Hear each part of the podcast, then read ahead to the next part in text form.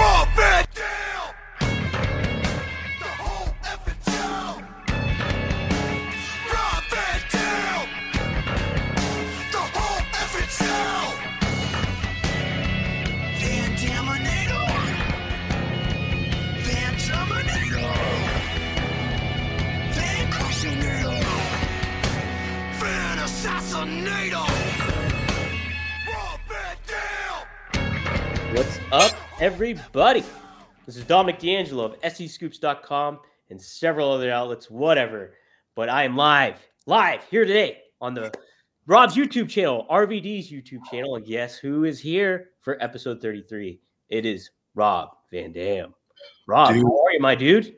Man, that is always the safe guess. I noticed. I noticed like the last three weeks in a row. That's the line: is guess who's here? Guess who's come to dinner? Guess who's come to dinner? Uh, yeah, man. Um, almost New Year's Eve, which is also Katie's birthday. Um, really? Yes, sir. You didn't know that? No, I did not know that. Yeah, every year. So uh, um, my birthday is one week before Christmas, then there's Christmas, then one week later is uh, Katie's birthday. And now that we have Dee here, uh, Katie is two weeks after me, and then Dee's birthday is two weeks after Katie's. It just doesn't stop. It keeps going. Yeah, It keeps going. festive Well- season. Are you guys the same uh, zodiac sign or whatever it is?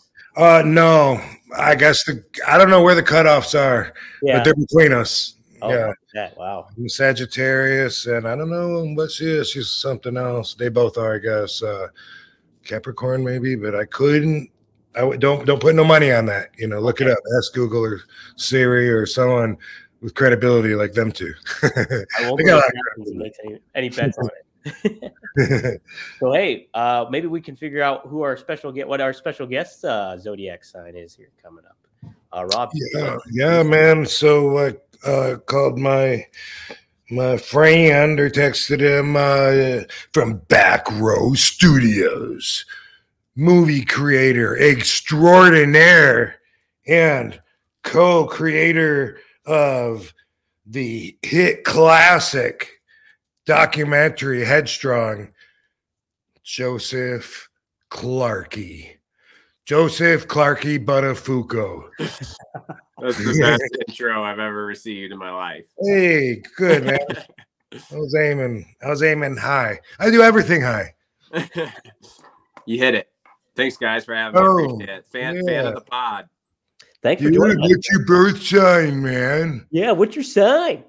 I'm a Taurus, bro. I'm a Taurus. I'm Okay, is that April? April, May? April, May. That means I'm stubborn. That's what the girls on Bumble tell me, anyway.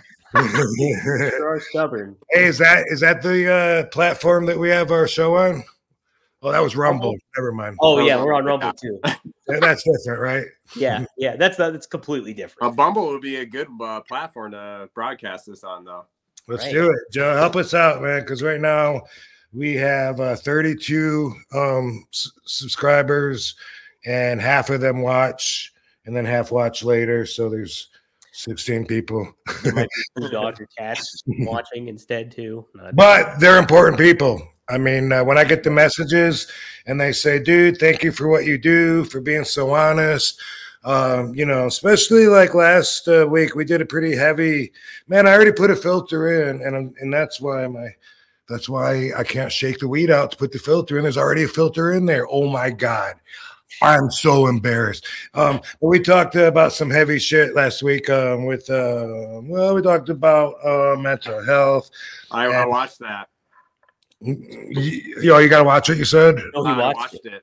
Well, you did watch it, so Yeah. I, I, I- you know, the feedback I get from that, just like I don't even know how you could weigh something like that. It means a lot just to have people that tell me, you know, like they, hey, I really needed to hear that. I didn't know I needed to hear it, but or or whatever, you know, just knowing that it.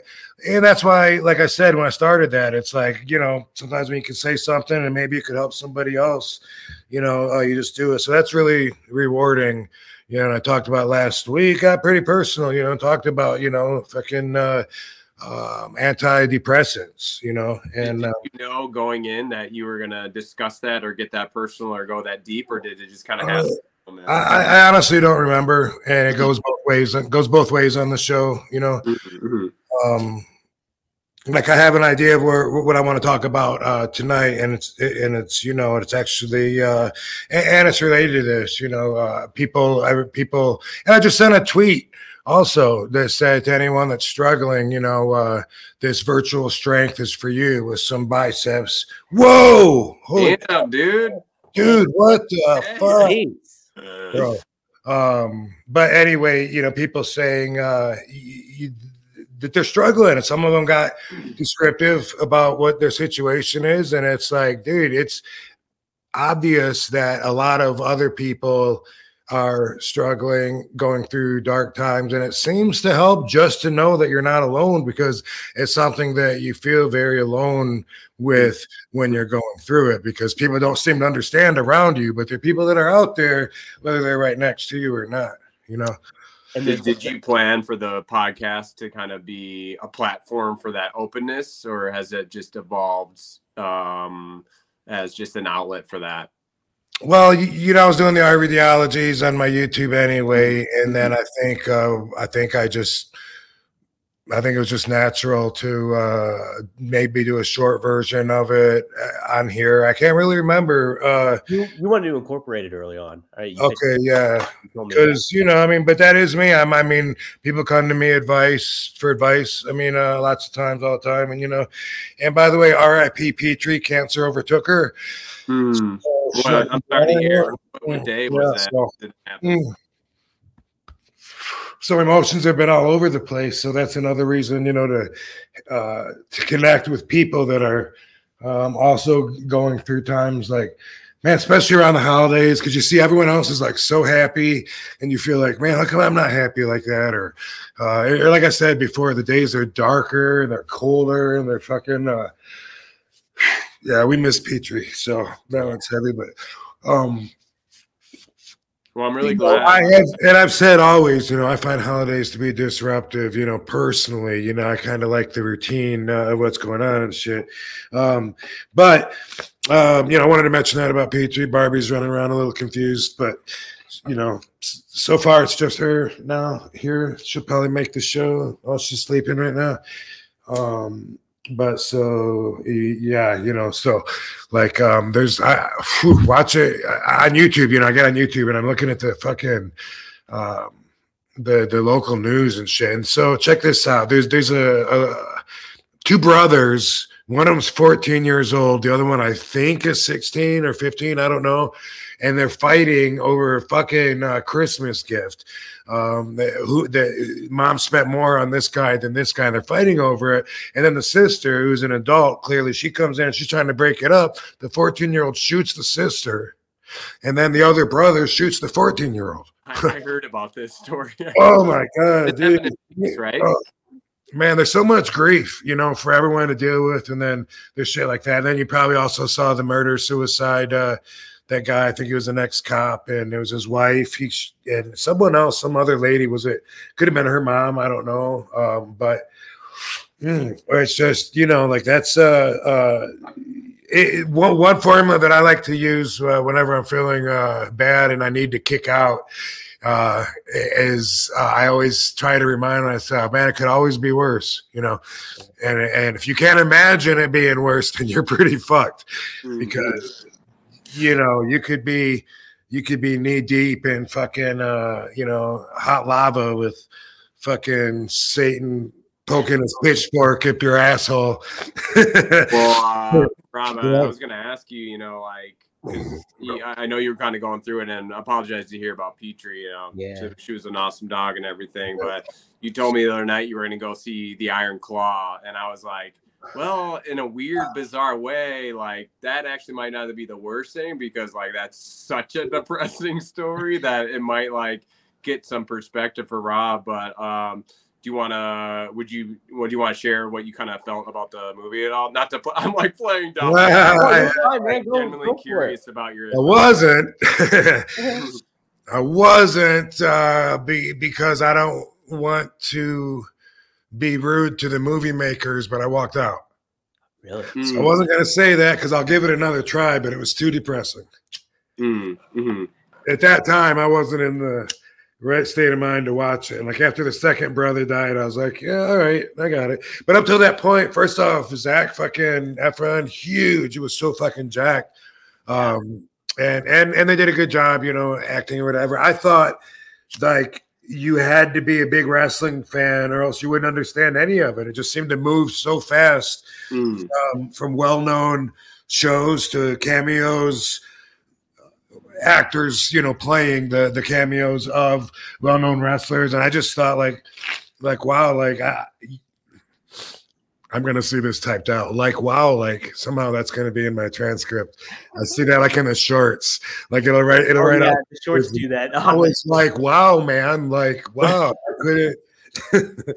uh, anyway, I thought that it moved really fast and it would have been challenging for people to understand. It was kind of challenging for me to understand it because I was still waiting. But but again, I I'm gonna give it another chance. So I don't want to. I don't want to, you know, put any negative energy out there. At the very, what'd you think, uh, Chavo as as the Shishi? You know, I didn't even see that. Oh, really? Okay, Yeah. okay. So, but yeah, no, it'll be interesting. I I understand that though, especially what you're going through at the moment. It's like compounding on top of it. It's like it's a lot. It's a lot. Uh, Joe, what did you think? Of that? Everyone's going through some shit, though, you know. So I don't want to uh, dwell on that, but we will get back to uh, some hopefully advice I can give some other people that you know, just like always. That can, Well, uh, you know, from an outsider standpoint, it was kind of interesting because I so I'm in Vegas for a little bit, and I got here a couple weeks ago, and um, you know, Rob told me that Petrie was pretty sick, and we kind of had this impromptu, um, ceremonious goodbye to her with like some of Rob's close friends, and it was kind of this beautiful night where we got all Petrie's close friends. really cool exchange and it was um it was a really powerful moment in a lot of ways and like it put you know some perspective of where i'm at in my life and so uh really sad situation overall but i thought that night was really cool to share Yeah, that I did too. I did too. And, and and so we did that because the emergency room had told us to expect about two days, and that was like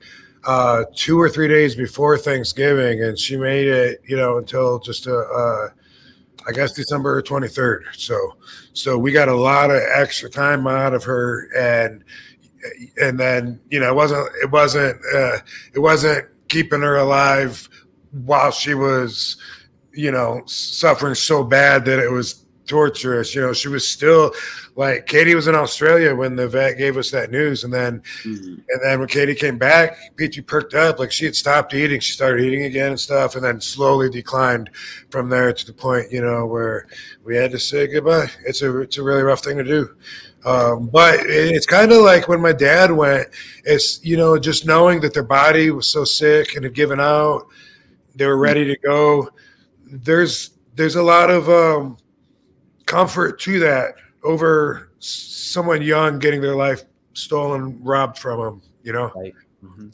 Yeah, it's always tough though. Yeah, I'm Rob. I'm like really sorry to hear it too. And you know, it's never easy, no matter how old the pet is or anything like that. Too, it's it's tough to deal with. But but speaking of that thing back there, bro, um, you know, I had a birthday a couple of weeks ago Yeah. and I posted my pictures up on Instagram. And uh, it was one of those posts where I just got like way more uh, feedback than I normally do, you know, and uh, and from a lot of people too. And everyone put it over like, "Wow, show them the show show us the photos, Dom. Can you?" All right. Yeah, I can show it, Chris. If you know, I I'll do it for now. Chris. But uh, YouTube Chris, Chris. is helping us out today too. He's Oh, okay. Um, But uh, I will. but yeah. So anyway, um, every year, couple days, I guess. the week- Damn! Boom. There, yeah. Look at that. We got your legs here too, Rob. The quads, leg day. You don't miss leg day. You don't. you know, my genetically, my legs are you know way ahead of the rest of my body, so I'm just very fortunate there because uh, um, I, I I try to spend more time on the rest because I have to, you know, to try to get the rest to catch up or whatever. So, Yeah. so I actually don't uh, actually like do do leg days as often as people would would think, but I do work on just you know like doing steps on boxes on you know box steps all the time. I do a lot of that shit. But anyway, um, Also, that I picture just- of me and Rob just photoshopped his face on it. Yeah. Oh, so oh, Joe, that was you. How about that? Someone asked me about carb deleting before the photos or whatever. I don't know how to do any of that. I don't even know how to pose, which people probably think is funny. They probably think everybody that works out in the gym knows how to pose, but a bodybuilder, Brian Cage will tell you there's certain ways to pose and angles and different. Uh, anyway, you know that's something that like I, I'm not. Uh, we're not all the same, man, and and. Uh, and I'm not a meathead in that way. Like I said before, you could take the mirrors out of my house. I'd be okay with that. Katie, on the other hand, I don't think she would. Uh, I don't think she'd go with that. She likes to spend a lot of time, but I would too if I looked like her. I'd be right. well, Lena asked, I just did leg day today. How many times a week do you do leg day, Rob? Huh, honestly, uh, so counting, I you know I do the the um, the um, Bob Backlund 300 rep box steps in my sauna, um, and, and and that um, that blows my legs up. You know, it's like uh, up, uh, you know, up step down step up step down step you know, left, down, left, left, left. And anyway, but I'll but I'll I'll run it. I control the speed, change it, however I want to put into it, and um, that has uh, made my legs like really vascular, and uh, and that's that's mostly what I do, and I do actual like uh, legs, probably, and this has been for years, probably like once every three months Really? not on purpose. It's just it's it's the it's what I put off. It's what I put off because I can because my legs are jacked and and and and strong. And so like uh, uh, I used to like uh, I used to do the other body parts twice for every one time I would do legs, and that's how I learned to lift. And you know was. Uh, learning to power lift and add all the weight on and used to squat uh, 405 for 12 reps every uh, you know once every week uh, in the in the gym. And um, and then uh, it, and then just you know like eventually when I got to skip a day because I'm traveling or whatever it would always always be legs and so it still is you know? Like I get to where I'm like man I got to do legs pretty soon. But I might say that for weeks until I actually get in there and uh, and do it. Do it. but again, you know, I do the uh, you know, or kicking or maybe on the treadmill or whatever. That that all keeps my legs busy. If I could walk on my hands all day, my my arms would be thick as fuck too.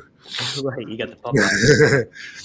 yeah, I, I want to do a sauna workout with you, Rob. That's what I'm trying to get at.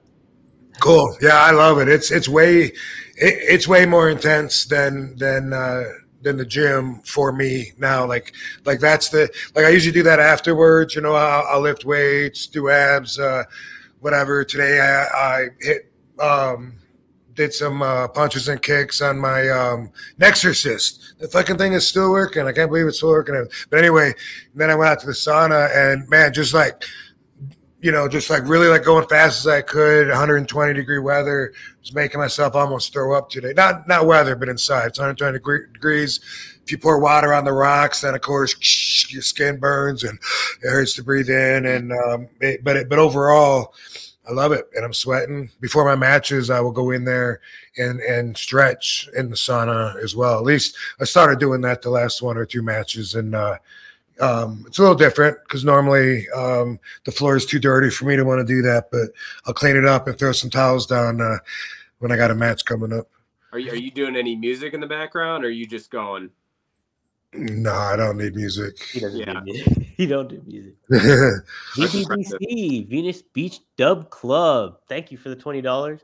He said, "I just want to say RVDology has been making me a cooler dude since the RVD TV days. Awesome. later, I found the Stoics and the Hermetic philosophers and was like, "Hey, I've heard of this before from RVD. You think Yes. you're just sensitive to it? Um, what is that? Sensitive to it? I'm not really sure how to take that question.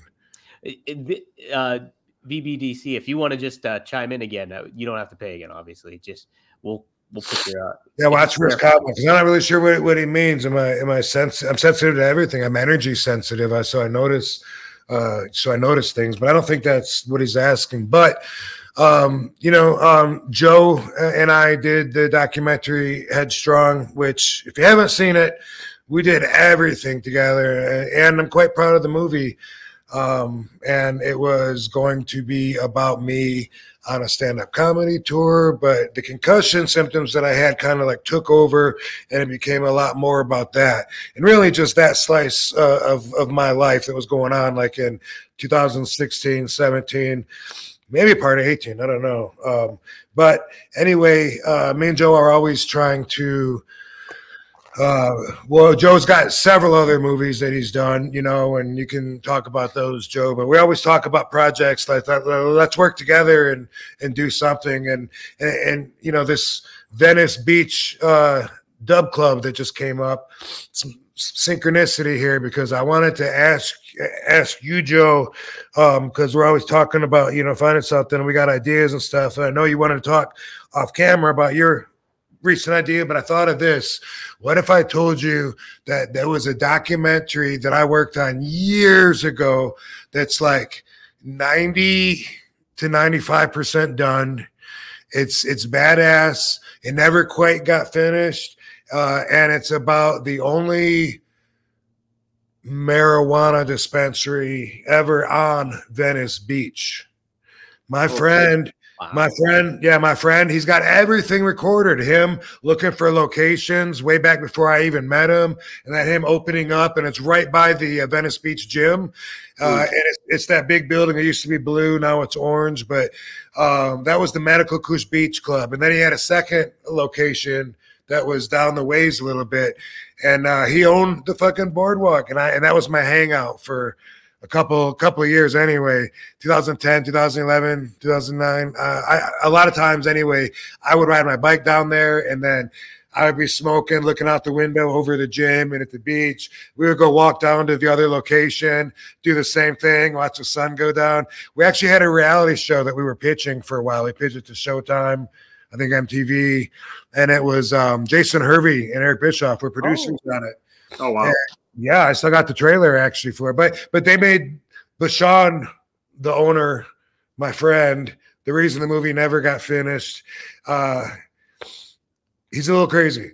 And, and, and Hervey wanted to capitalize that on that to the extent to where it really didn't look good. Like it, it wouldn't have been a, a responsible representation of the marijuana business. And, Mm. and looking at the big picture, I see that now because he was always about controversy sells, you know, and conflict. And say, yeah, I know, but we got so much cool stuff going on because you know there'd be famous people come in there, and he had the. uh dab bar, like an actual bar where everyone's doing dabs and stuff. And anyway, I just been thinking about this, and I was just thinking today, Joe. I wonder if I talked to uh, to Sean Cush, Cushionator. He also did my music, by the way. oh yeah, he has Headstrong music, doesn't he? There. Yeah, he did a lot of the soundtrack in Headstrong too. Yeah. I was thinking, like, I wonder since no one's doing anything with it, I wonder if he would let me have that to finish it. Uh, Yeah, we could take a look at the footage. it's it's so it's the opening of it, it's the growing of it, it's the laws changing, it's him as an advocate and what he's doing is a big part of the culture there, and then the bust.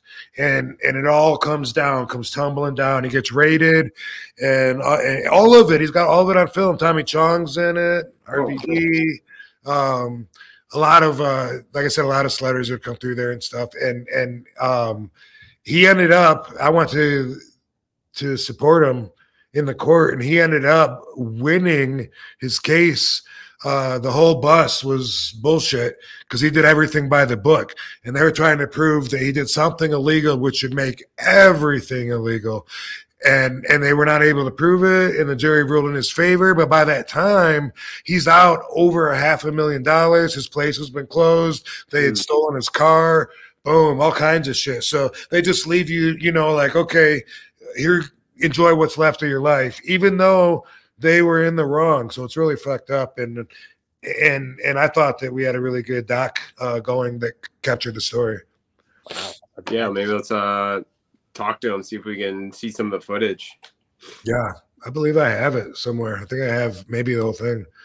Also, I do um weird. You mentioned that. Speaking of synchronicity, I I remember listening to a, an Eric Bischoff podcast, and he told he told a story about how he went to Venice Beach just to visit one day, and he heard someone calling his name, and it was you What? from that say like, Eric, come up here, and he said he like went up there and hung out and stuff like that.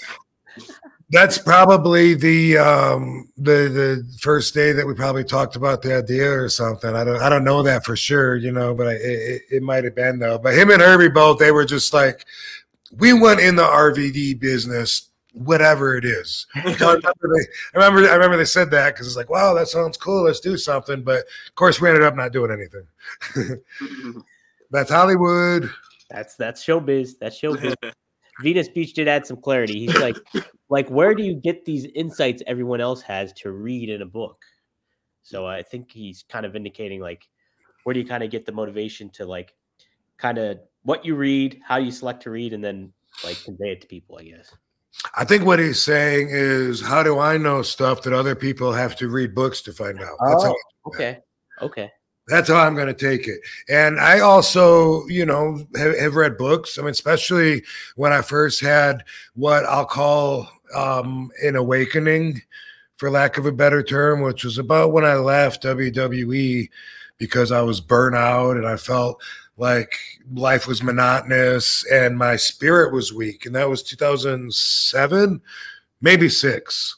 I think seven. I think six. I think it was 2006. Um, and, and, you know, I went on a, a bit of a sabbatical, you know, to to try to find myself and to try to grow my spirit. And I've it, it was it was so life changing that I, you know, I look at everything before that is is like a um, a, a lesser mature version of me, like my outlook. My perspective of the whole world, the universe, my relationship with it was such a young kid's perspective. My obligations, um, just how I felt as part of the whole, which is all of us. Um, that all changed, and, and, it started with some some books, and then uh, you know I've mentioned the Celestine Prophecy, I've mentioned the Secret, I've mentioned um, the Four Agreements. Um, what else did we talk about? Um, and and anyway, even with just those, like right away, I started finding other people that had read the same books, and they were enlightened in the same way that I was. Especially the Celestine Prophecy, like eh, you know, everyone that I, and it seemed like everybody that I talked to that had read that book said that somebody gave them that book, and I'm like, me too. Like somebody, I was talking about synchronicities to a dude, and the dude, and the dude, and I kept bringing bringing it up, and the guy said, "Rob." I think I'm supposed to give you this book that's in my car. Like I, I, I just wanted to get one, but I got two, you know, and I happened to have one. And that's what the book is about, about how all that shit happens. And that's how energy, you know, just moves. And, and it's awesome. So anyway, that was very influential on me. And then I understood it and I lived it and I still do. So um, I. What do you think of the enlightening? Uh, was there? Is it the burnout moment of when the enlightening comes, or like how did you tap in where it like opened up that new that new perspective? Well, it, I, okay, so it's always, always, always through awareness. That's it. That's it. Soon as you have awareness, you have a doorway to, to go through to change. It's that fucking simple because once you become aware, then you'll notice it start you'll notice it's it's it happens more often and you never noticed that before. And then you're like, wow, it's a much bigger part of my day. And then eventually it runs your day. And and it's really all about awareness. So first you have to understand and realize what we're talking about. And then and then it's awareness you know like if we talk about how people try to intimidate you to get your energy and we talk about that to a point to where it's like let's try to stop people from doing that. Start being uh becoming aware of when people say hey or something like that you know and get you to force and look. I don't look I, I won't look like I they they I'll be walking on the sidewalk, riding my bike, driving my car, no matter whatever. If someone's like, "Hey," I know sell it every fucking time. Katie's had to whip right around, like she's curious and she loves drama anyway. I know sell fights when I walk right by them, but um, but that's just the it, it's something that like after becoming aware, um, then awareness affects change. That's interesting. Yeah, guys, uh Celestine prophecy that people are asking about it in the chat. So Have you read it? I haven't read it yet. I, I cracked open uh, the first chapter here, but I gotta Gotta tell you, the first chapter is pretty rough, and yeah, uh, but it, it really is. It's almost like I almost want to tell people to skip by it. I got Scotty Riggs the book, and I he he might have given up. I haven't talked to him about it in a while, but it's like, man, the first part to get the story the story going, you got to go through a bunch of bullshit because it's an actual fictional story, but it contains like uh, nine insights towards spiritual ascension, and when you read it, it reads as very true to those of us that are like-minded. Like when it talks about energy and it talks about synchronicities and and you go through all these from you know uh, the the fourth insight to the fifth insight and all of these you start you accept that as truth even though it's a fictional book about a guy that goes to Peru in search of this manuscript that contains all these insights. So the guy, he's got his adventures, he's discovering these insights. And so you go through his pathway, but you're also learning at the same time. And after uh, the Celestine prophecy, there's non fictional study guides to go along with it for that reason, because everybody, you know, that read this story, um, got a lot out of it and we're and we're able to to better their lives. And so now there's there's a book on the 10th and uh, uh i think up to 12 insights. And there's a non the non uh, fiction study guide where you go through and you and you go through all the insights and and apply them towards your life. And it's it, it's a really cool thing. And uh like i said uh, after reading that i just see everything as energy which it is. You know you look under a microscope everything looks the same it's all just a bunch of little moving around molecules, you know. So, uh, so I my perspective of this this big pool of energy that we're all part of, it, it changed to where I I get I accept like we're all we're all in this. You know, whether we're talking about the air, or the water, the ground, they're all just different molecules that are uh, grouped together through vibrations, but really it's all like a big pool. And we use our senses, and that proves it to me. You know, I go out there today in the sun, and I'm like, I feel the warmth of the sun. How far away is the fucking sun? But I actually feel it. I feel the heat because the sun is dissipated to that point, but it still reaches me. And we all dissipate and add to the pool from our physical selves and that's something that people have to get their head around but um, it explains like so much and and once you once you see it you see it and then you know you there's like a net or or or whatever you want to call it that that everything is connected to um, instantaneously, you know. So that's why, like, I could be thinking of a friend in Japan, and all of a sudden, boom, I get a text from him, and I'm like, "Whoa, how did that happen like that quick?" And that's how it happens because everything, everything's connected, you know. And fuck, I picked up my phone to text Joe earlier, and boom, he texted me right when I was about to text him. It's not like I, it's not like I text him every single day, but but that kind of stuff, just being aware of it, and and and you know, me and Joe got to points where we document it and write it down and study it later and stuff like that. Those are different levels of awareness and effort put into recording it, you know, instead of just letting it blow slide by, you know. And so, what a coincidence, because that's not even in the game. Rob, can I ask you a, a follow up on that? Like, Yeah. when, when when I think about when I think about wrestling, I think about energy in a lot of ways. And like, if you when you're performing, let's say in front of like an ECW crowd where there's an energy exchange that is very intense, either between the wrestlers or between you and the crowd. Do you consider yourself like able? Can you control that energy or manipulate it as like a conduit?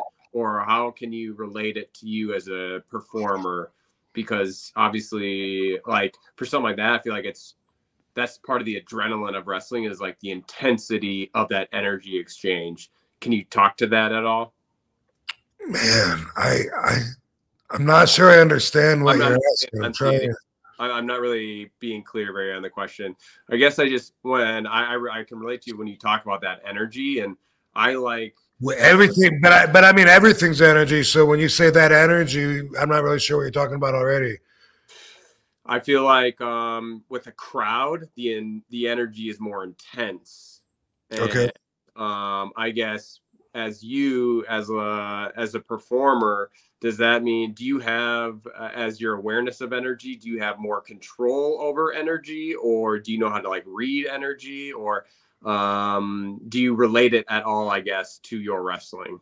Um, if I get what you're saying, uh, the answer is yes, but you don't have to be um, an energy ninja in, in order to, in order. I mean, that's just part of the job as a performer, you know, Mhm. especially a live performance like wrestling. Like you notice when the crowd is quiet or when they're really behind it.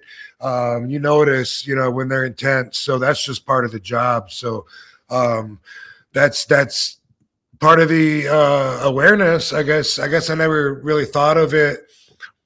Maybe that's what you're doing is you're making me connect that and, and see that that's like kind of like the same way in a bigger um universally because like, like for instance i just was talking to somebody yesterday saying i'd wrestled in korea one time and the crowd was so easy to work with because they were so excited all you had to do was like flex your shoulders and and, and thousands of fans oh and because they didn't have wrestling live every week, you know, it was a very rare thing. Maybe they'd never had it. I doubt that. But anyway, I'm sure a lot of the fans had never been to live wrestling before. And and so it- for but all of us, that's part of our profession, you know, is to pick up on that. And uh and then the one the veterans, the ones that are better, you know, like like John Cena can turn a crowd around. If they hate him, he can make them love him by the end of the uh his promo.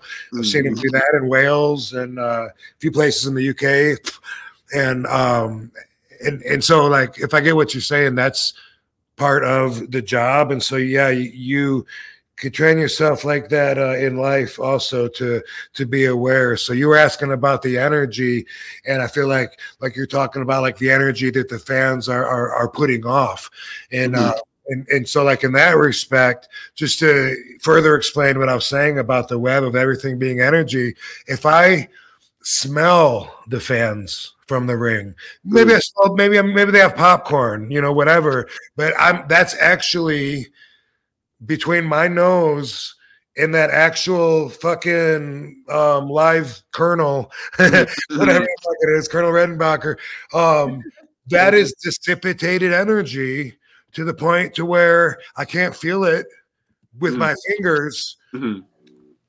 but I can see it and I can smell it. Maybe I can even taste it. And so everything is like that. And it's like when you think about it like that, like you are here with me right now, just in such a dissipated form that you don't even know. But but like whereas you think you're solid and, and that and that's that's really like an illusion. I mean, it's uh it, you you're you're only as solid as uh as the um as the vibration that, that holds you together. You know what I mean? And like I said, uh, the microscope idea usually helps people understand it because you think your finger's solid, but you Mhm. look at it, it's a whole bunch of little molecules moving around. And even those molecules, if you get something that can see the atom and the nucleus and you know, and your electron and everything at the most minuscule level, that when you get to that level, you, I don't think you even notice the difference between air and and and your body you know, Mm. and water. I think at that point, it, it's just all the same. That that's where my sensitivity has kicked up in recent years is being able to walk into a room and like sense that like an like a dark energy or someone's like really really pissed off or like you walk in a room and it's like whoa like something's off here Yeah. you know like you can almost see like the aura around someone where you know that they're giving off a vibration that's um something's really off and it's like sucking stuff in you know So, Absolutely. but so one thing just to point out, what you're talking about actually doesn't even use any of the five senses. It's it's Yeah. something else. You know, what I mean, it's like your common sense. It's your it's your observational sense. Mhm. Um, but when I'm talking about like the dissipated energy that makes all of us connected, that's you know, like if it's right here, I can touch it and feel it, can taste it. If it's right here, if it's a little further away, maybe I can only smell it or I can see it. You know, you can see miles and miles and miles away, but that's actually a connection between what you're looking at, whether it's a mountain or a star or Mhm. whatever, and your eye. But, but yeah, I just want to point that out. Like what you're talking about, to be aware of that, you have to develop like a a, a- a sixth sense. Mhm.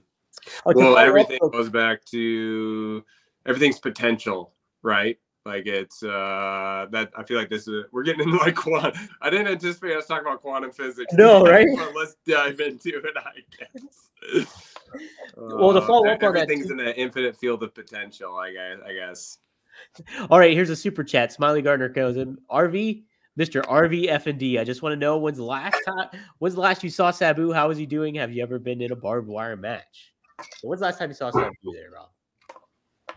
I saw him um, downtown Las Vegas, and it was probably about a month ago. but I text him on the phone almost every day. And um, usually we talk like we're to get together, but we just hardly ever do, you know, or he'll say, Hey, you want to go to the nerd tonight? And I'm like, Oh, no, not tonight. I'm just going to bed or whatever. And th- we, we do a lot of that. We keep in touch.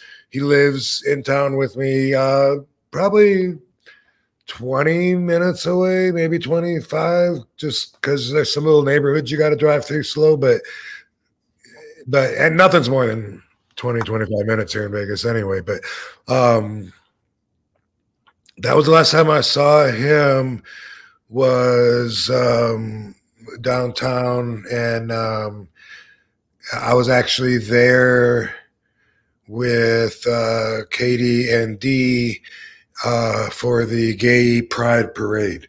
yeah. How about that? Yeah. They were rollerblading. And I rode my bike. I rode my bike to keep up with them, just beside them. Oh, there you go. Yay, gays! yeah. Well, you, you mentioned John Cena. Uh, it's kind of funny that you did mention him because uh, one of the notes I had today was, did you hear what he s- uh, said about your guys' match on uh, TikTok? Did you hear anything about this? No, sir. Oh, okay. Let me pull it up then here. Let me find where it is.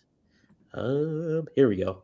Uh, so let's see here. So this is what he. Uh, so apparently, what John does on TikTok, he'll kind of recap his matches or like talk cover some of his matches that he had. Sure enough, uh, this week he talked about one night stand. So here's his quote. So here's a moment that's probably most talked about in my career in WWE. ECW One Night Stand. Hammerstein Ballroom against Rob Van Dam. We're at a championship Hey. match against Rob, and in an additional match against my T-shirt when he threw the T-shirt and he got. The- now I knew this was the the crowd was going to be hostile, but hostile doesn't even describe the atmosphere in the Hammerstein Ballroom. They love Rob and they hate me. This is probably the peak of polarization that would leak into WWE for years. You would hear the name John Cena. It was either he sucks or he's my guy. There hmm. was no one in the building saying he's my guy. Rob and I went back and forth, and you can kind of see of a non-virtuous side where I begin to push the boundaries of good and evil because I was trying everything, and it seemed like the world was against me. Indeed, it was. Rob's talent absolutely shows in this match, but the world right here is against me, and I'm speared through a table by Darth Vader, aka my arch nemesis Edge. Rob gets a championship moment, which is fantastic, and Edge and I, I go down to do some incredible things in WWE. What a night at Hammerstein Ballroom! No one will ever call ever call this to happen. How about that? So, wow, man, that, what, he he. How long is the fucking TikTok video? I was thinking they were all shorts. That's yeah, all. there I- are, I know. Well, Oh, they they go up to ten minutes now. oh, okay. but And I- he is he he he's speaking like into the camera or what? speaking into the camera and stuff. Cool. So yeah, Cool, so cool. covered it up. Uh, I'll set. I'll if I can find it, I'll send it to you. And um, I guess yeah. Rob, that that's kind of like what I was asking about. Is I, I I think I was talking about energy in a different way. Maybe I'm almost referring to it as electricity, but like that's the perfect example. Is that night is like, can you describe from an energy from that standpoint of being in that position on that night to have all that be directed just right at you as like a lightning rod of energy? Like, can you still Mhm. put yourself back in that place and feel what that was like in that moment and describe that feeling? Because I feel like that's something that less than 0.01% of people will ever feel in a lifetime. Yeah, no, I I think you're right, and even you know in my career, there's that's only the only time ever. So one percent, or not, let's say way less than that, not one out of a hundred, fucking one millionth percent of uh, of my matches had that particular kind of energy. I don't know if I can describe it because you know, to put myself back there, I had a whole different perspective of the world, of the industry, of myself. of my indestructibility, of my excitement for ECW to be coming out, and my ability to show everybody on the biggest stage there is my favorite style that before was so extreme that it couldn't be shown on such a big stage. So I was really, really stoked. And and I've said, you know, on here before, like I felt like I couldn't be beat. I felt like I couldn't get hurt.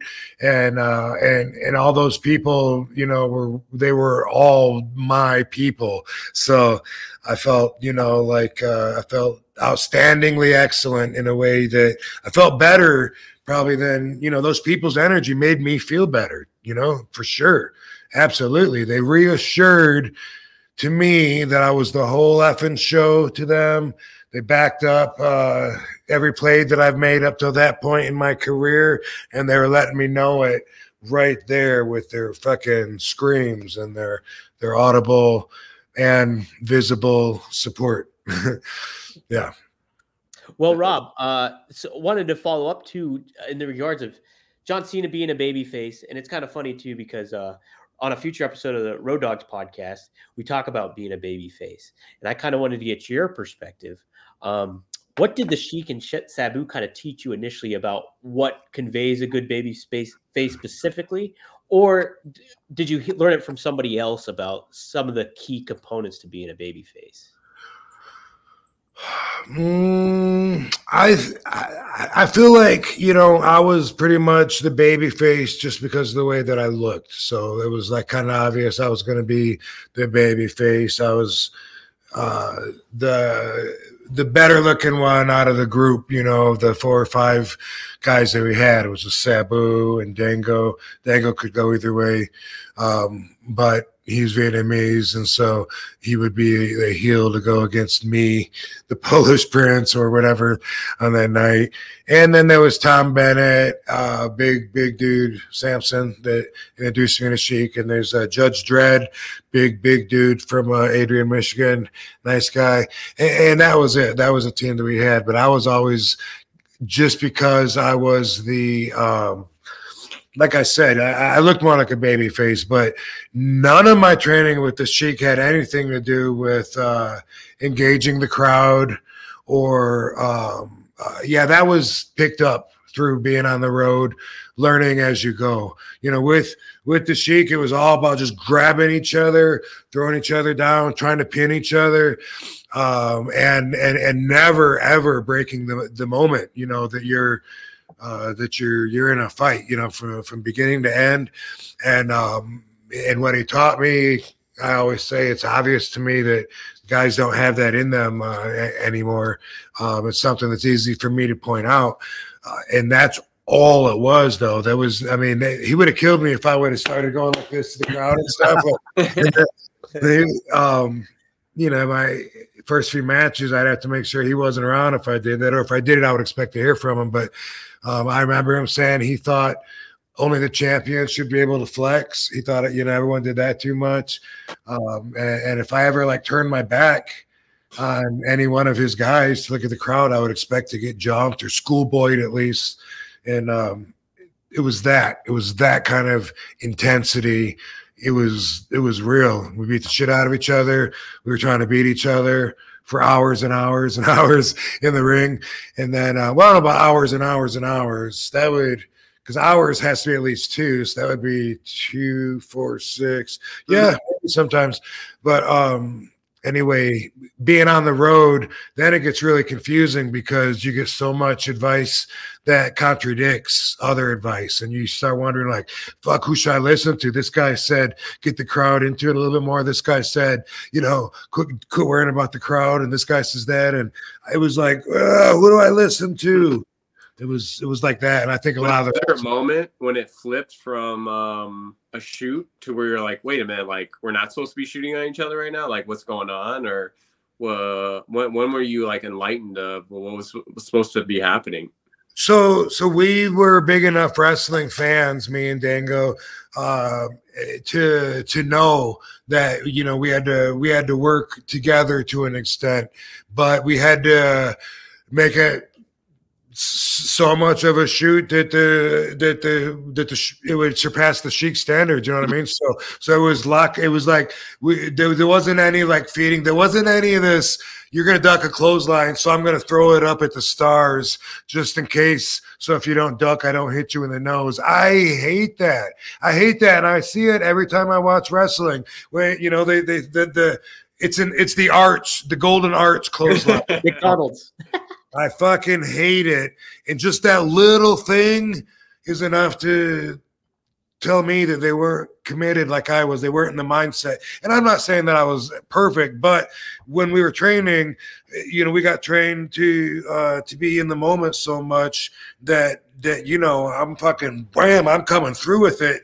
And uh and, and you better duck. And I did hurt a lot of people because of that, you know, um, especially when I was first starting out and my first, you know, 10, 20 years. um, but that was something that, you know, like we're we're not, you know, looking around to see, you know, where the X is for the for the mark for our next spot. Mhm. Rob, before I forget too, um, Smiley also asked, "Were you ever in a barbed wire match yourself?" Oh n- no. Okay. Well, yes, I guess maybe with with with, with Abyss that uh that pay-per-view um I think it was called 10 10 10 Oh, That was the date. Chris will know. He's he's going to be in the chat here, so he'll let me know. yeah yeah. Um, Abyss had barbed wire rolled up on a piece of plywood. Um, that was part of the match, and we used it. I, I, I gave him a rolling thunder. I went over the top rope and and put him through the barbed wire table that went from the apron to the guardrail. Boom! That that high spot is in Headstrong, the documentary, by the way, um, in the little punishment reel that that's shown. Um, and, and so that is the only thing I've done besides coming out in the very famous Sabu and Terry Funk barbed wire match where I had gloves on and wire cutters and was cutting Sabu out of the rat's nest that him and Terry Funk had gotten into. Holy shit. Yeah. Chris says it was the Monsters Ball match. So that's what you guys had with the Abyss. Yeah. Okay, yeah. Uh, so that barbed wire wasn't gimmicked, right? Or was there's no. No, no. And my understanding is like what Sabu told me a long time ago that sometimes they would gimmick like every other Oh, knob or whatever you call the thing, you know, and uh um just like I was, you know, I was taught that you make the uh tightrope hard and solid so when people come by and then feel the rope, they go, Wow, that's what it's like. But you know, but but really that's never been the truth. The ropes are never tight enough for me. I'm always like, dude, this I need the top one tight, like like the fucking right bottom one. But um but yeah, Sabu would uh they would go and they would cut off some of the extra wire that was hanging that was poking out and leave some of it on and then i guess thereby decreasing your chances of getting sliced open considerably but i remember one time and it could have been this match with terry funk i don't know but i remember um I don't know for sure that I'm gonna get the details 100 percent right on this, but the way I remember it, ECW, they sent some guys out to get some barbed wire. They went right to Home Depot, got the fucking thickest shit, brought it back in, set it in, and nobody gimmicked it at all. And it might have been this match with Terry Funk, so everything was 100 percent legit. holy shit.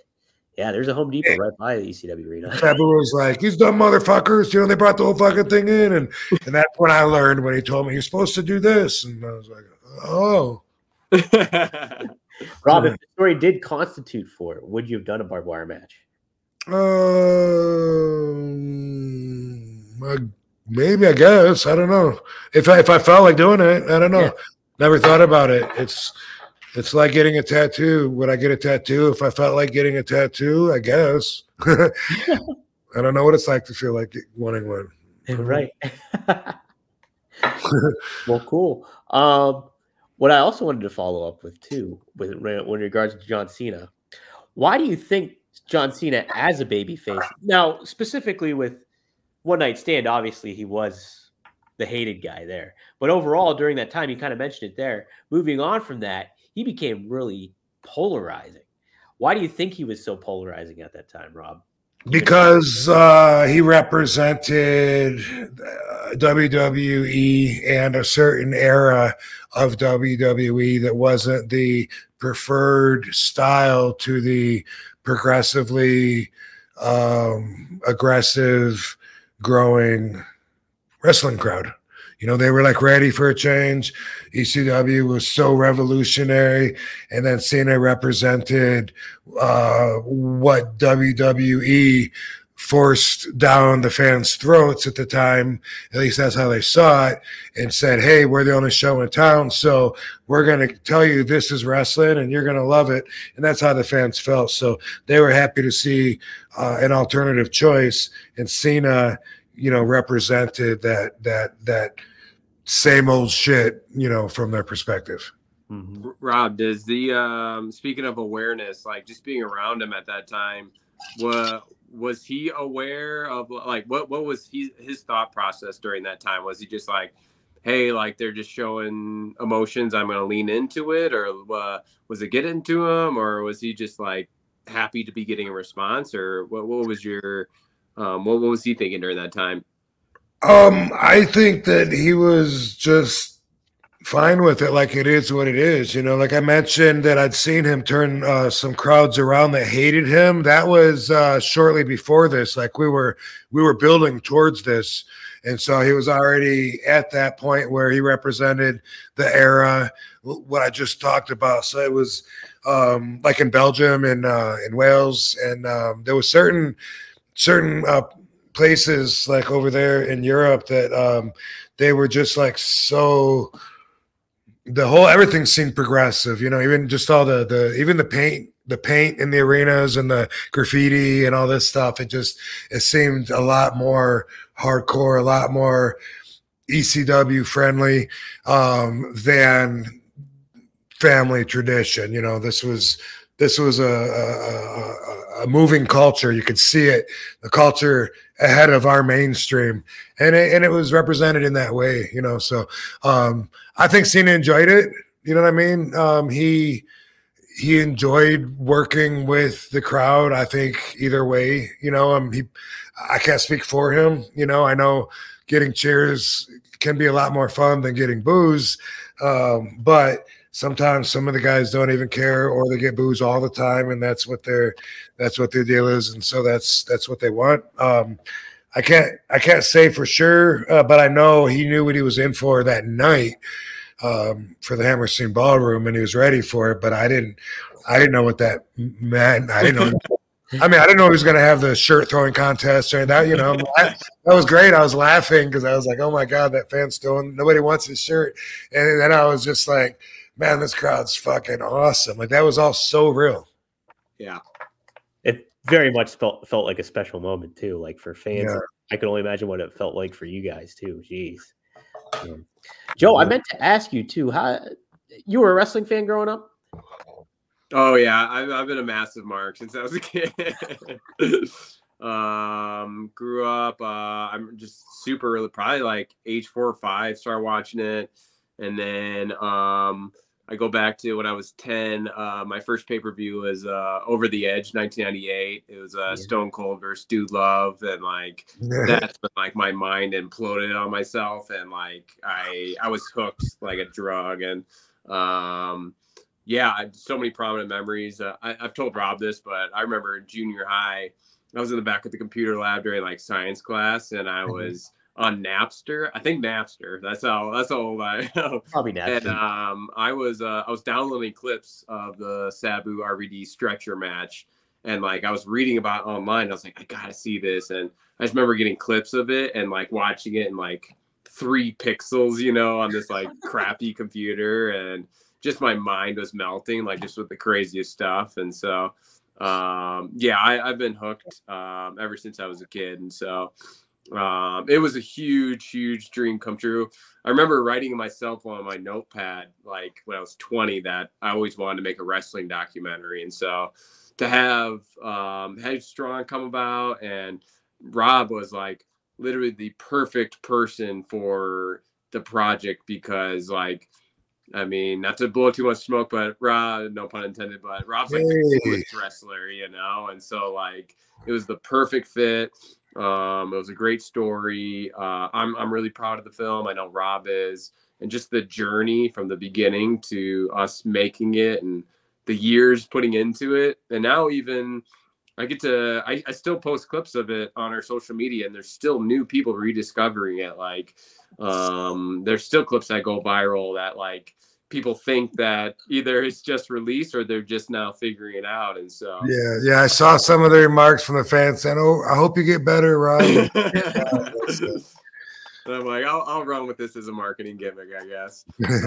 um, and so, you know, um, wrestling has been an integral part of my life, and it's uh, it's cool now to see it become more mainstream and more accepted. Like for years, I hid my wrestling fandom. You know, like it was not a cool thing to be a fan for the longest time, and then uh, I just started owning it at a certain point, and and now like wrestling's cool. So um, e- evolution has been really awesome to see.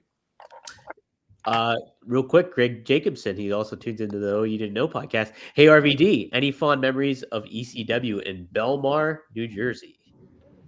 Uh, yeah, yeah. So in Belmar, there was a uh, a bar, and uh, the ring was outside, and so I remember. I, I, I, man, I think it was the Dudleys. I know me and Sabu wrestled the Dudleys there. This was either that match or might have wrestled the Eliminators there too. Uh, but we went there sometimes, and uh, it was.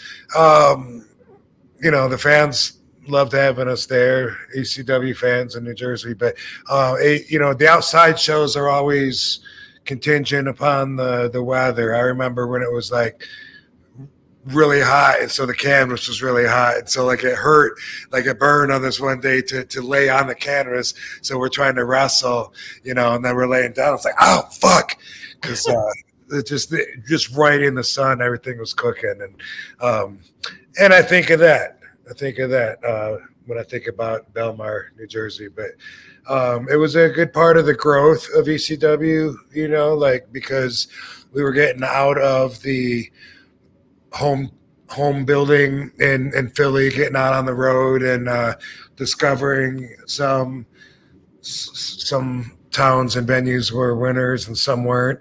I have no idea if they made money there. I assume it was a sold show. That's usually how bars work, as opposed to the wrestling promotion selling tickets themselves and taking a chance. But who knows? But I think people just stood around because, like I said, it was outside. I think it was in the dirt. I think they had like sand there, if I'm not mistaken, like for a volleyball. Um, Court. yeah, I think that's what it was. Well, uh, he said too. Greg says bar a bar anticipation. Does that sound right? Is it maybe as a location, I don't remember bar anticipation. That sounds like a strip club. doesn't it? Yeah. Sure does. Uh, YouTube. I'll have to check that one out. I.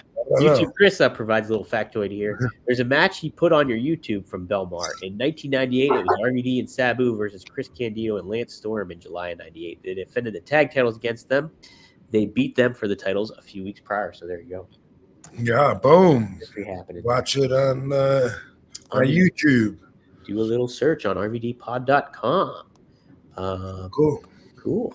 Um, Chris, I mean, she's Joe. Are you good? Do you have extra time, or do you? Uh, Uh, I got a few more minutes. I uh, I got my mom Netflix for uh, Christmas, so we're gonna pound out some uh, true crime documentaries. But Ooh. uh, I, I got about ten minutes. okay, Bob. Do you have any recommendations for them?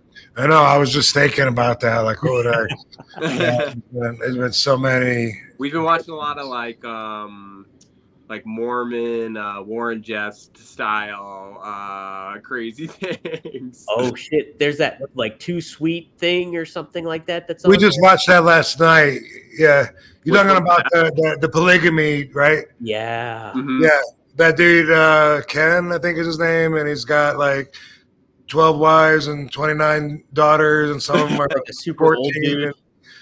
Yeah, we just watched that as a three parter. Um, no, that was on YouTube though. I think. Oh, not on yeah it was on youtube not netflix but anyway um on on netflix the um unsolved mysteries ooh. Oh, from, is that from good? from 2023. Oh, Oh, they yeah. redid it. I, October, October 2023. There's a uh, an episode called.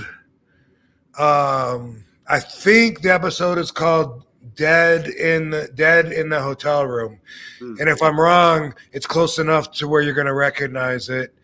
Um, I think it's "Dead in the Hotel Room" um, from October 2023. Unsolved Mysteries. That's my recommendation and it's about the uh, wrestling promoter here in Las Vegas, Joe. Oh wow. yeah, Buffalo Bill, um, and he used to run uh, the shows uh, when I started wrestling out here. He, he just switched from Buffalo Bill to TC Martin at the Silver Nugget Casino in '95. And um, Buffalo Bill was still around. I remember he gave guys rides to the airport or whatever. He was a really well-known figure in Las Vegas, and uh, he had some um, confrontations with the local mafia. Oh wow. It's very interesting. But the, the mafia, that they ran Crazy Horse too, and um, and his uh, body shop, car shop, was attached to that building, and they Mm. feuded all the time. And he would film everything they did illegal, beating up people in the parking lot, you know, prostituting in the limos, what, whatever. He was always turning shit into the FBI and always fighting with uh, Rick Rizzolo, who was the the owner, um, the a- a- and the mob guy. But um, this this this would be like eh, the movie Casino, which is like my favorite fucking movie. This would be the sequel if there was a sequel to Casino. It would include Crazy Horse 2 and all the shenanigans that went on there with Joey the Clown Lombardo's brother, Rocco, ran it, and um, Tony Spilotro's uh, brother. You know, the thing is that's uh, that, that's really interesting. Like all these, all these gangsters like worked in the club and they did all these things, and one of them is Godfather. Whoa. Oh, that's wild. How Yeah, that? He's, he's got some stories, I bet. yeah, and, and he always says, "Man, sometime I'll have to tell you."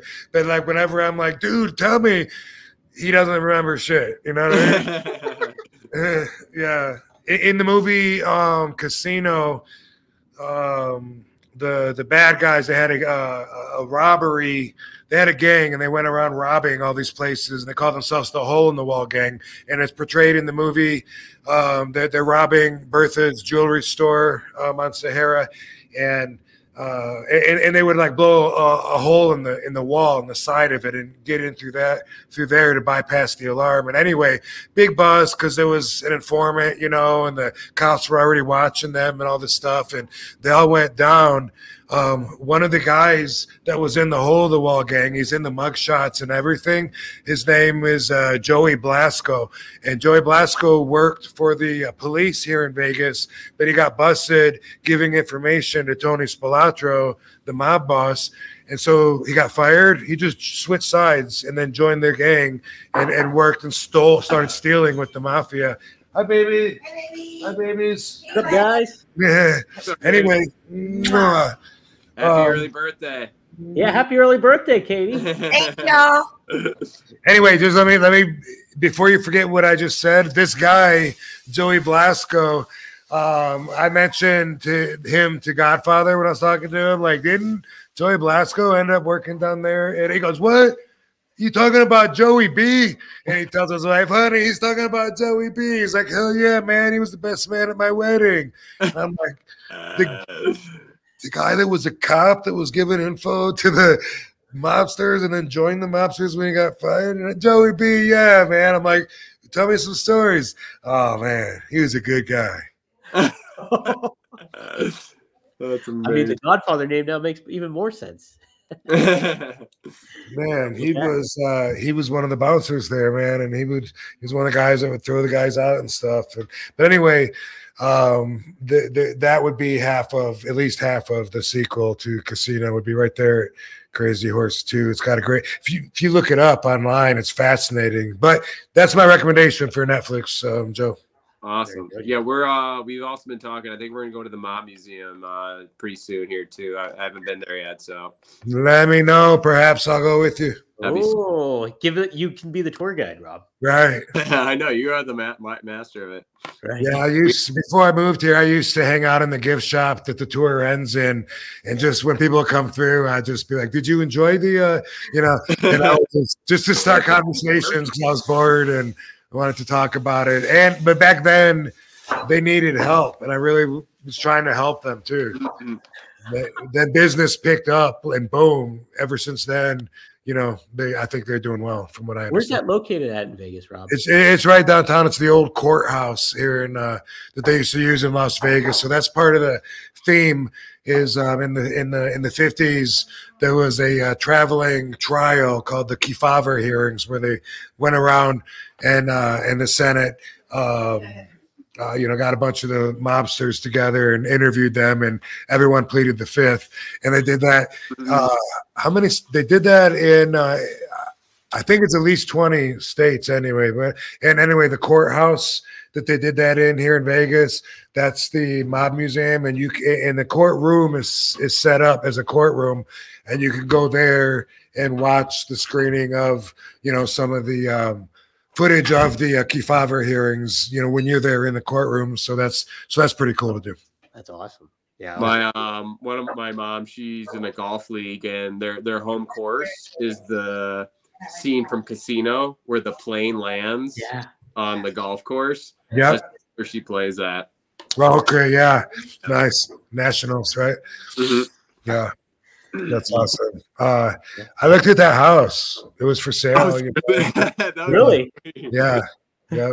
It's got like sh- seashells on the roof that the production company put up there for the movie, and then the owner just wanted to keep them. So, so- I, I need to rewatch the movie now because now that I'm here in Vegas, it's funny to hear you say like on Sahara, and I'm like, oh yeah, I know, I know exactly where Sahara is at. Yeah, yeah, totally. I got to rewatch it now. Joe, I watched that- it for the first time on like when we first started recording, and uh, I was blown away by it. It's incredible. It's so I'm I'm more partial to Goodfellas, but Casino is right there with me. Yeah, they're both very, very good. You know, those are like the, to me they're almost equal, but I like the West Coast and the and the and that flavor. So um I lean towards that. Uh sure. Man, you look awesome, baby. Look at you. you. Look at my wife. Damn. yeah, heck yeah. Hey. Damn. Yeah. Hey, Joe. Hey, happy. What's Uh, what are you guys gonna fried do? For, champagne? oh, nice. Ooh, Stella What I told you we were in the Pride Parade. You guys know what you're gonna do for your birthday yet, Katie? I don't know. Maybe the skating rink. Oh, sweet. Oh, oh yeah. Oh man.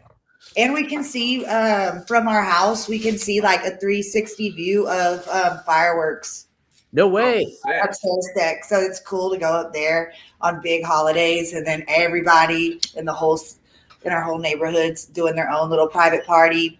Plus, we can see the um, fireworks from the strip. Yeah. Wow. So that's something special. Jeez. How about Yeah.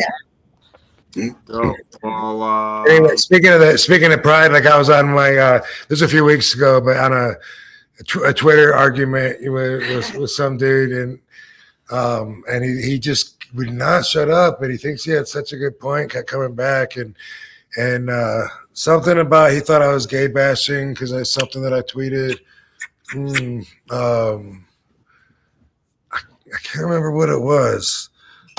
I can't remember, but it, you know, a lot of people came forward and a lot of people mistook it, and other people said that's not what he said at all. And and but anyway, this guy kept going on and on and and uh, said something uh, about gay hating something, and I'm like, dude, you know my. Uh, I said, you know, my wife has a girlfriend, right?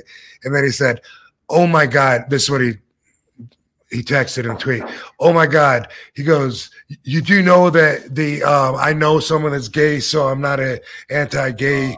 Doesn't work, right? You do know that, right? Please tell me you know that. Oh my God, tell me you know that. That was his response. And I'm like, does this, does this guy know what happens during throuple sex? Oh man, it's that's this thing. So many people try to perpetuate something online.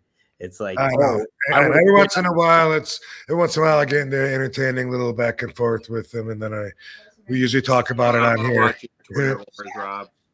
Yeah. Yeah, well, and then people are like, "Why do you waste your time with these people?" And it is a waste of time. Some people, you, they're not ever gonna, you're not gonna get through to them. But there's a lot of other people that read it that I might get through to. That sure. either they'll enjoy it or maybe they'll learn from it, from my response or whatever. Right. For other people too. All right, guys, I gotta get rolling here. Hey, any, Is there anything you want to plug? yeah, anything you want to plug? Um, at Back Row Studios, if you want to follow us, we're we're posting Headstrong clips like right now. So Oh, shit. um, we'll be uh yeah, and hopefully uh Rob and I will talk about uh future projects on a future episode too. Absolutely. Fucking hey, yeah. So tell mom and OJ I said. you can explain that story when I'm off the air. Joe, awesome, to meet you, guys. man.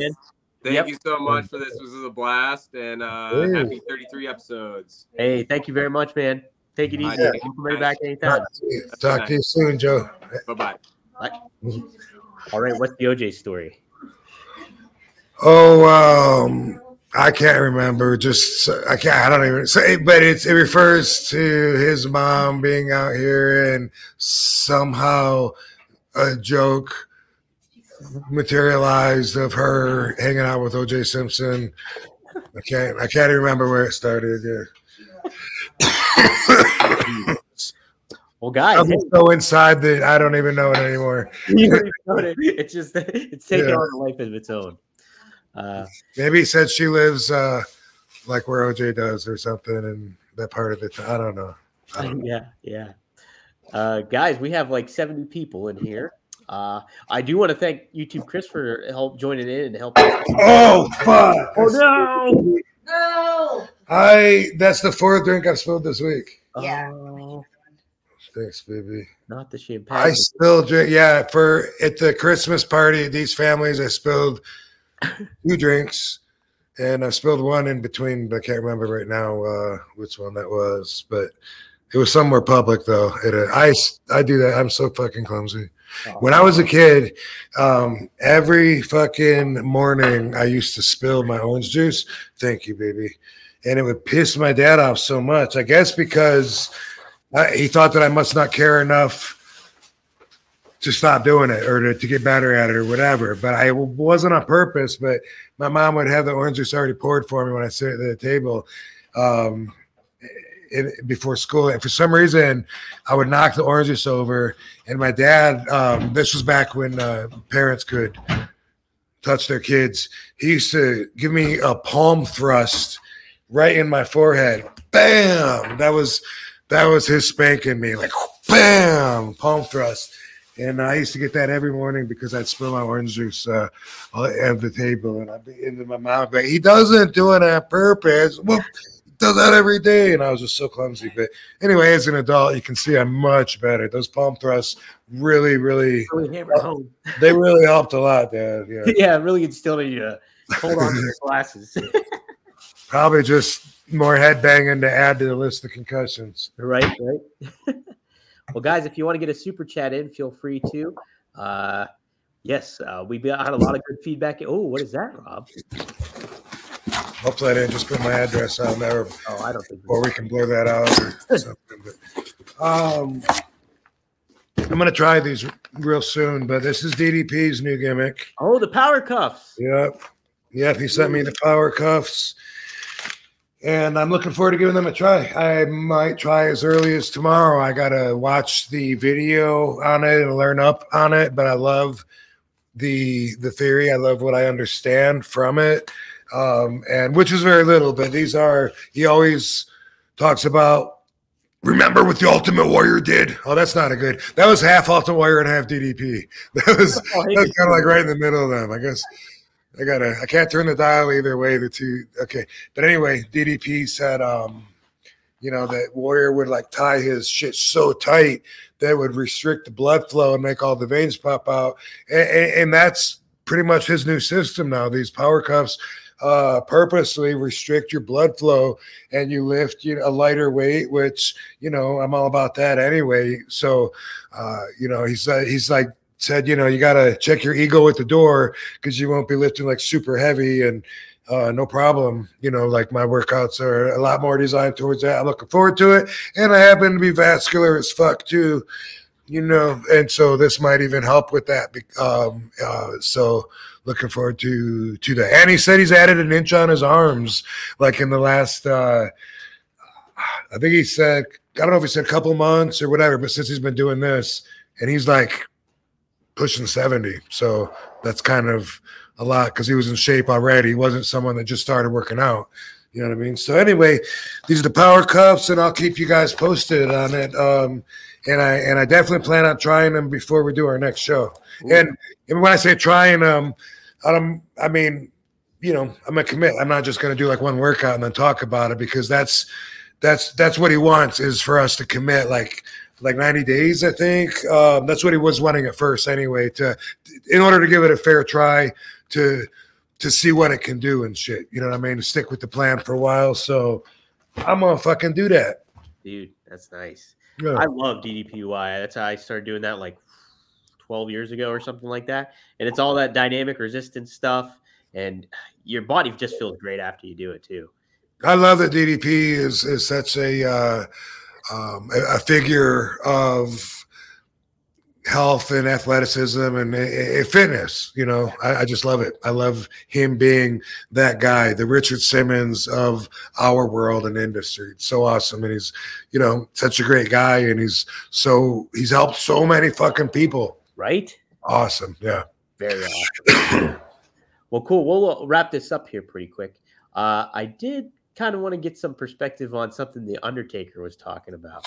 Uh, so, WrestleMania 7 took place, and he actually brought up about the Sergeant Slaughter angle with Hulk Hogan and the, the Desert Storm stuff that was going on at the time. And I thought his, uh, he was talking about how Sergeant Slaughter got like death threats and stuff like that. So, kind of want to get your perspective on this too. So, obviously, the more personal you can make a wrestling angle, the better it's going to be. And if you throw championships on top of all that, it really makes it even more compelling.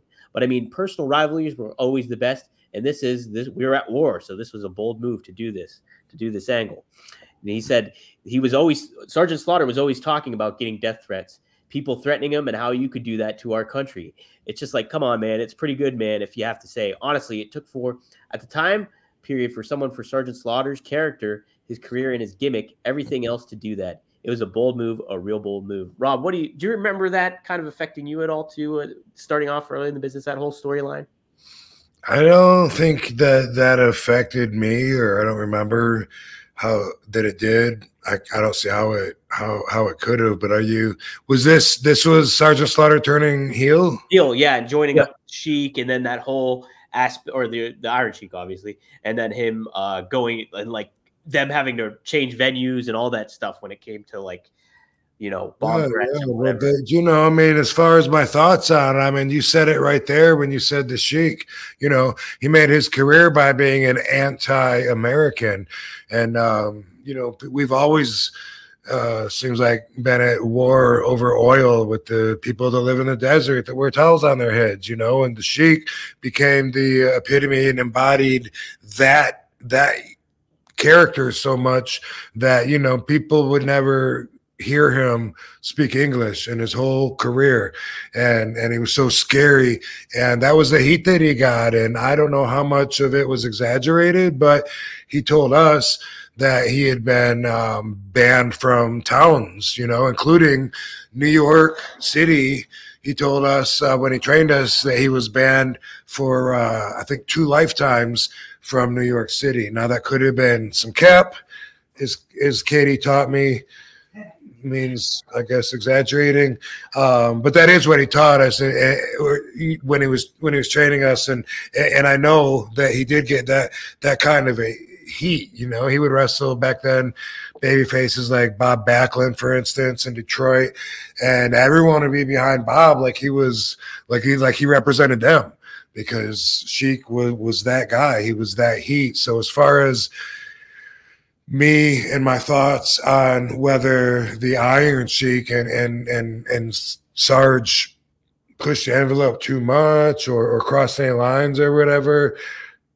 It's just that's just what it is. When we have heat with the Russians, Nikolai Volkov, you know, uh, Ivan Koloff, Boris Zhukov. Uh, it's it's just the way that it's wrestling now, as I end up saying every week, is becoming this safe for work environment.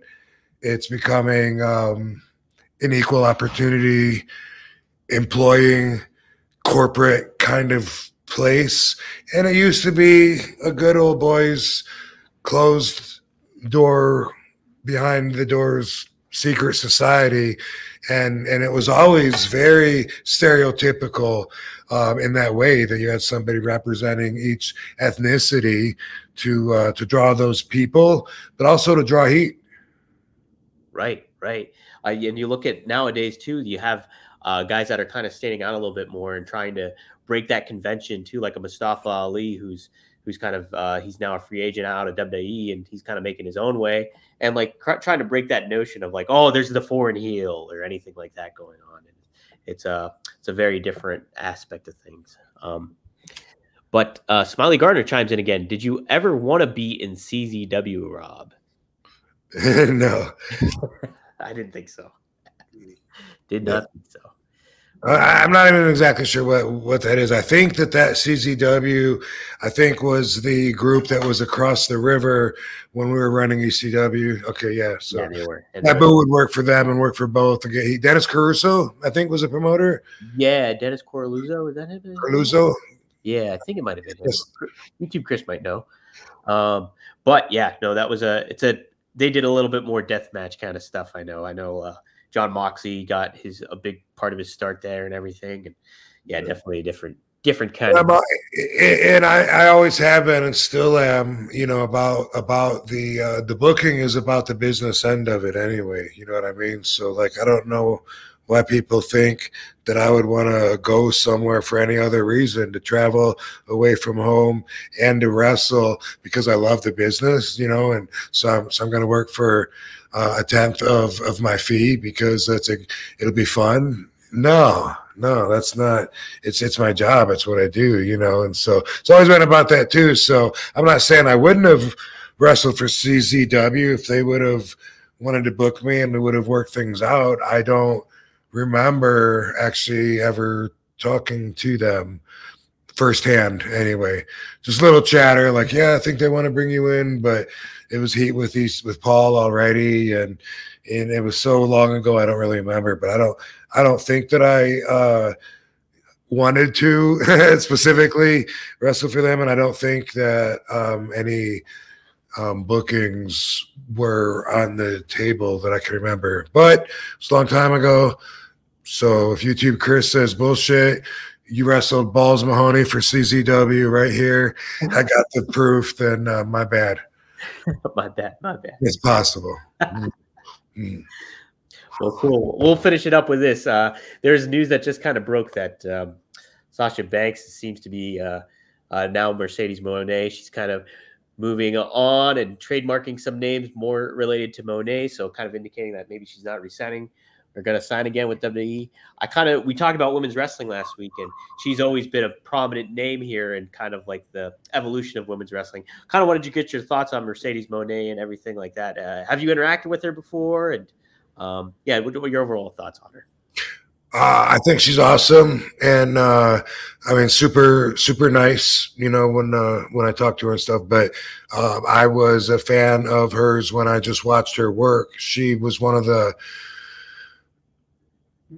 frontline women that, in my mind, helped change the whole the whole playing field from women wrestling being something that it was okay to not be the best and, and then it changed to where it's where it's competitive um it could compete with the men's on a um on whatever you judge a match by you know what i mean? So it's like i'm i'm i'm a fan of that as i've said you know i'd rather watch women wrestle actually and um a lot of them are really great looking too you know and um so uh I, i'm happy that it's come as far as it has and uh, Sasha is one of the wrestlers that I think of that was on that on that forefront when I saw it changing into like holy crap like these these girls are having like a really good match and they're all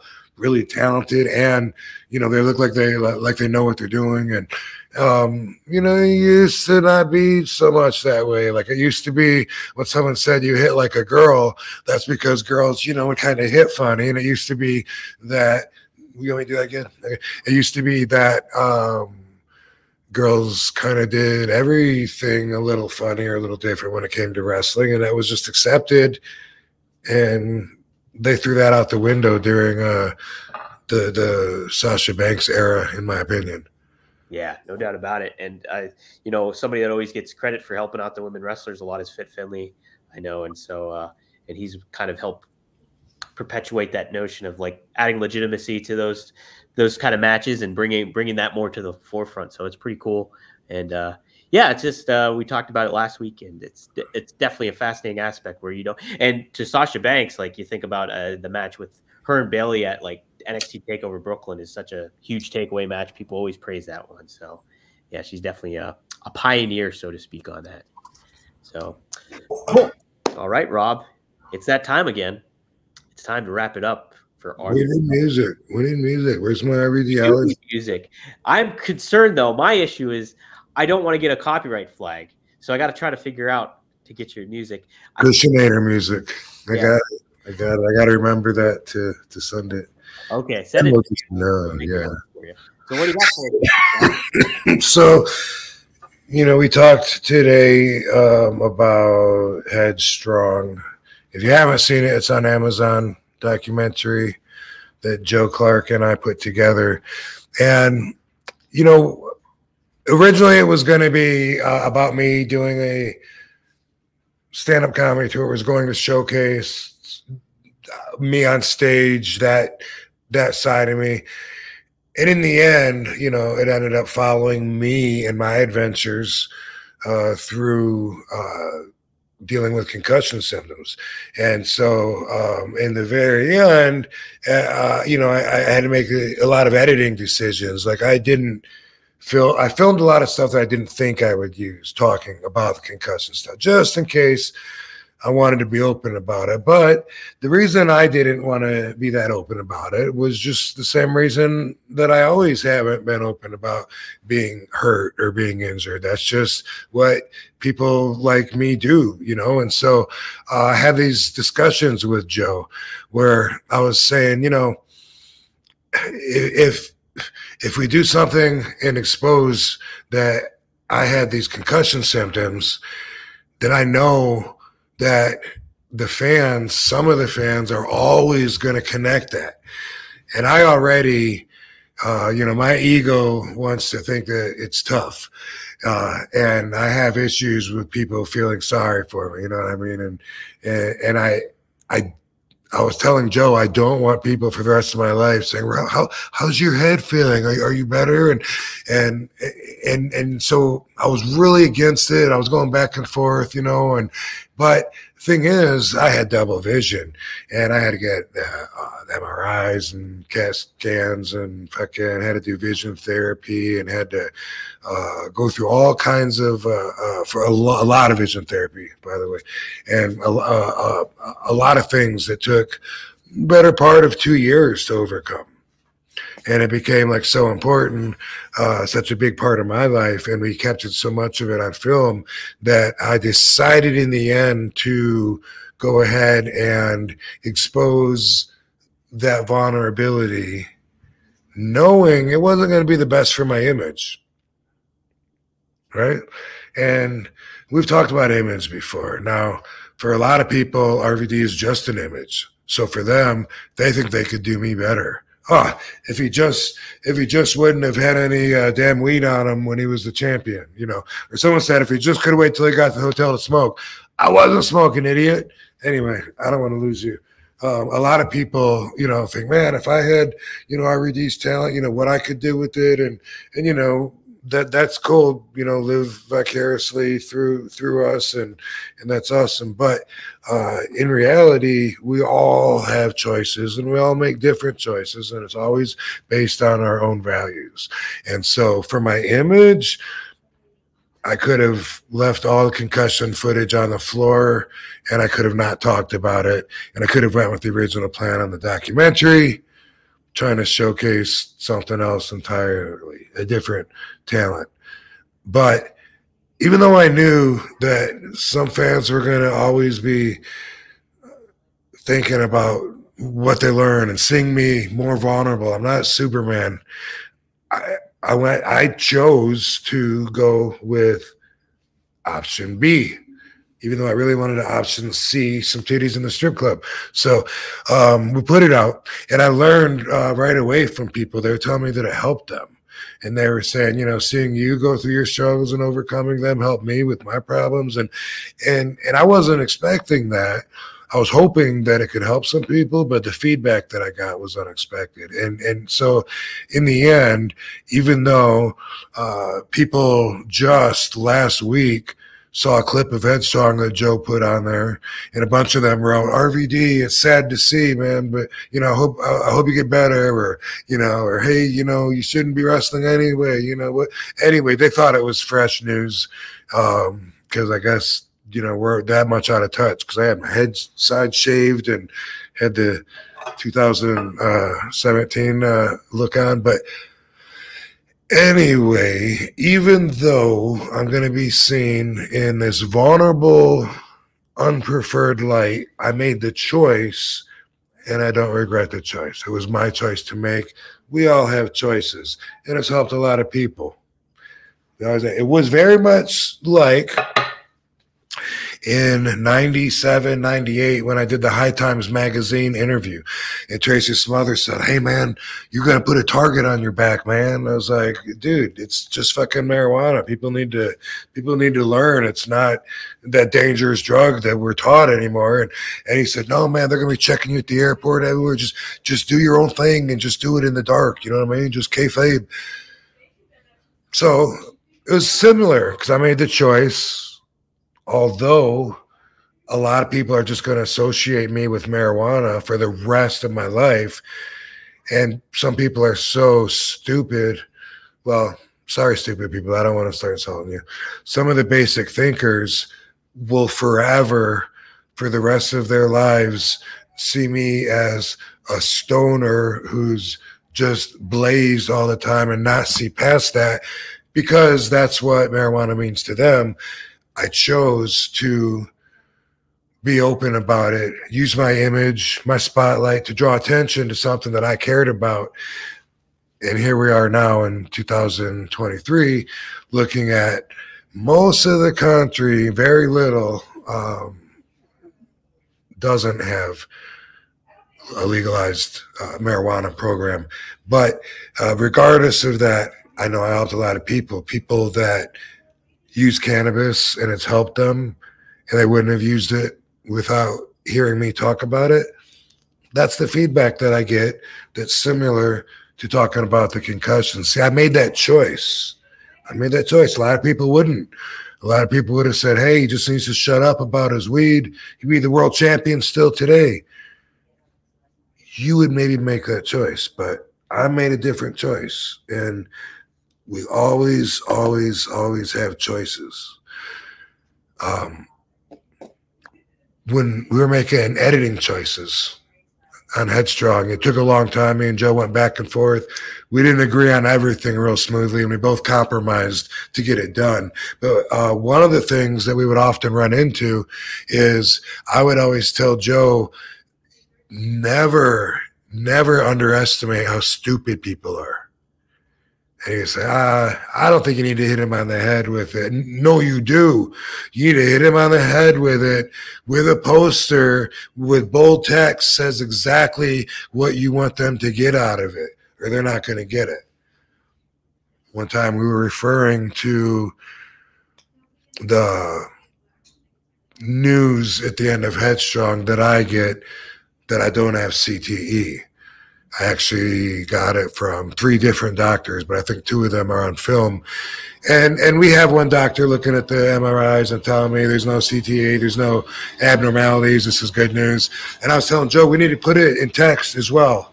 We, no, he's like, no, come on, man, let's move past that because we've been working on it way past the deadline. I was like, they're not going to get it, dude. You need to put the, we need to have it. And I, and I, I stood strong on it. We need to put the text, the dialogue of what they're, saying when they say that I don't have CTE or everyone's going to miss it. And I think I mentioned it at the end too when I'm doing the wrap up. Doctor said I don't have CTE, so that's good. Still, with all of that, people miss it. I hear from people all the time they think I have CTE. Anyway, never underestimate how stupid basic thinkers can be. But what I'm talking about here is choices. And I want to tell you there's always choices. You may not like the choices that you have, but don't let people make you feel like there's no choice. And here's what basic thinkers will do I'm going to give you a, um, a tool to use right here something to look for. This is what basic thinkers will try to get over on you with. And they will try to sound like they're smart. And really, it's just because they would have made a different choice than you, right? Have you ever heard this? Did you have to call him that? Hey, uh, hey, Greg, you're stinky. oh, did you have to call him that? No. What made you think I had to do that? Why are you taking my choices away? I chose to call him that. And now you're telling me that you wouldn't have chose to call him that? Okay, but why do you got to say it like that? Like because you're a basic thinker and because they think that they're smarter than you. Did you have to put that TV show on right now? No, nobody was forcing me to. Nobody had a gun to my head and, and said to put that on. Are you really asking me that? What made you think that I, I felt like I had to do that? You know, throw that right back onto those motherfuckers when they hit you with that shit. Because it don't make sense when you think about what they're really saying. They're trying to limit you and make you feel stupid just because they would have chosen something else. You know, did we have to come here tonight? we were not forced to. No, I chose to. I mean, you know that. Why not just say you would have rather have gone somewhere else or something? Basic thinkers trying to take your choice away. And you know what? You always have a choice. Remember that. You may not like all your choices, but think about what your choices are. We kind of talked about this a little bit before when we talked about options. You always have options. Guess what? Same shit. So, anyway, do you have to use that kind of language? Claro que no. Yo puedo hablar español. I hope you get the point. That's what I want to talk about. And uh, try to make it a good choice. And uh, Happy New Year, everybody. It's a good one, Rob. It's a good one. Way to close out the year right here is that one. So uh, yes, we all have choices, and you have a. You guys are making the choice of partying down on New Year's Eve, to celebrate Katie's birthday. So there you go. Yes. Yep. Better get uh better get my mind going on that. That's coming up quick. Yep, yep. You try not to spill some champagne though. Right. I'll try my best. Try not to. No guarantees. All right. Thanks, Dom. All right, guys. It's been a good episode. Chris. Thanks, Joseph Clarke Buttafuoco. Absolutely. Thank you guys for joining in. Everybody that chimed in with the super chats. We had Smiley, we had VBDC, uh, Greg, and Smiley again. Plus everybody else that joined in. My buddy Paul Bullers. It's school. Stinky. We had Stinky. We had Stinky here. We had You so many- have to call him that. I didn't have to. No. Just listen for that. Try to be aware when someone asks you that question. I'm Try to be aware and be like, aha, hmm, I'll spin it back you're around. sounding, I'm above that. Rise right. above. Don right. Cena would want you to rise above. I do too. Exactly. Rise above the hate. Yes. Hey, thank you, YouTube Chris. He did a great job here for his first time producing the show. So it's been a good time. So Right on, man. See you next week. see you next week, guys, here on One of a Kind with I got some girls to tend to.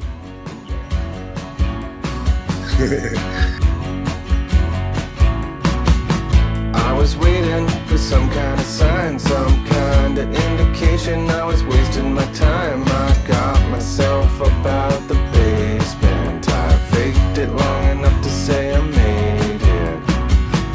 I was patient, I put up a fight. I kept saying to myself, oh the future is bright. I confronted everything that I was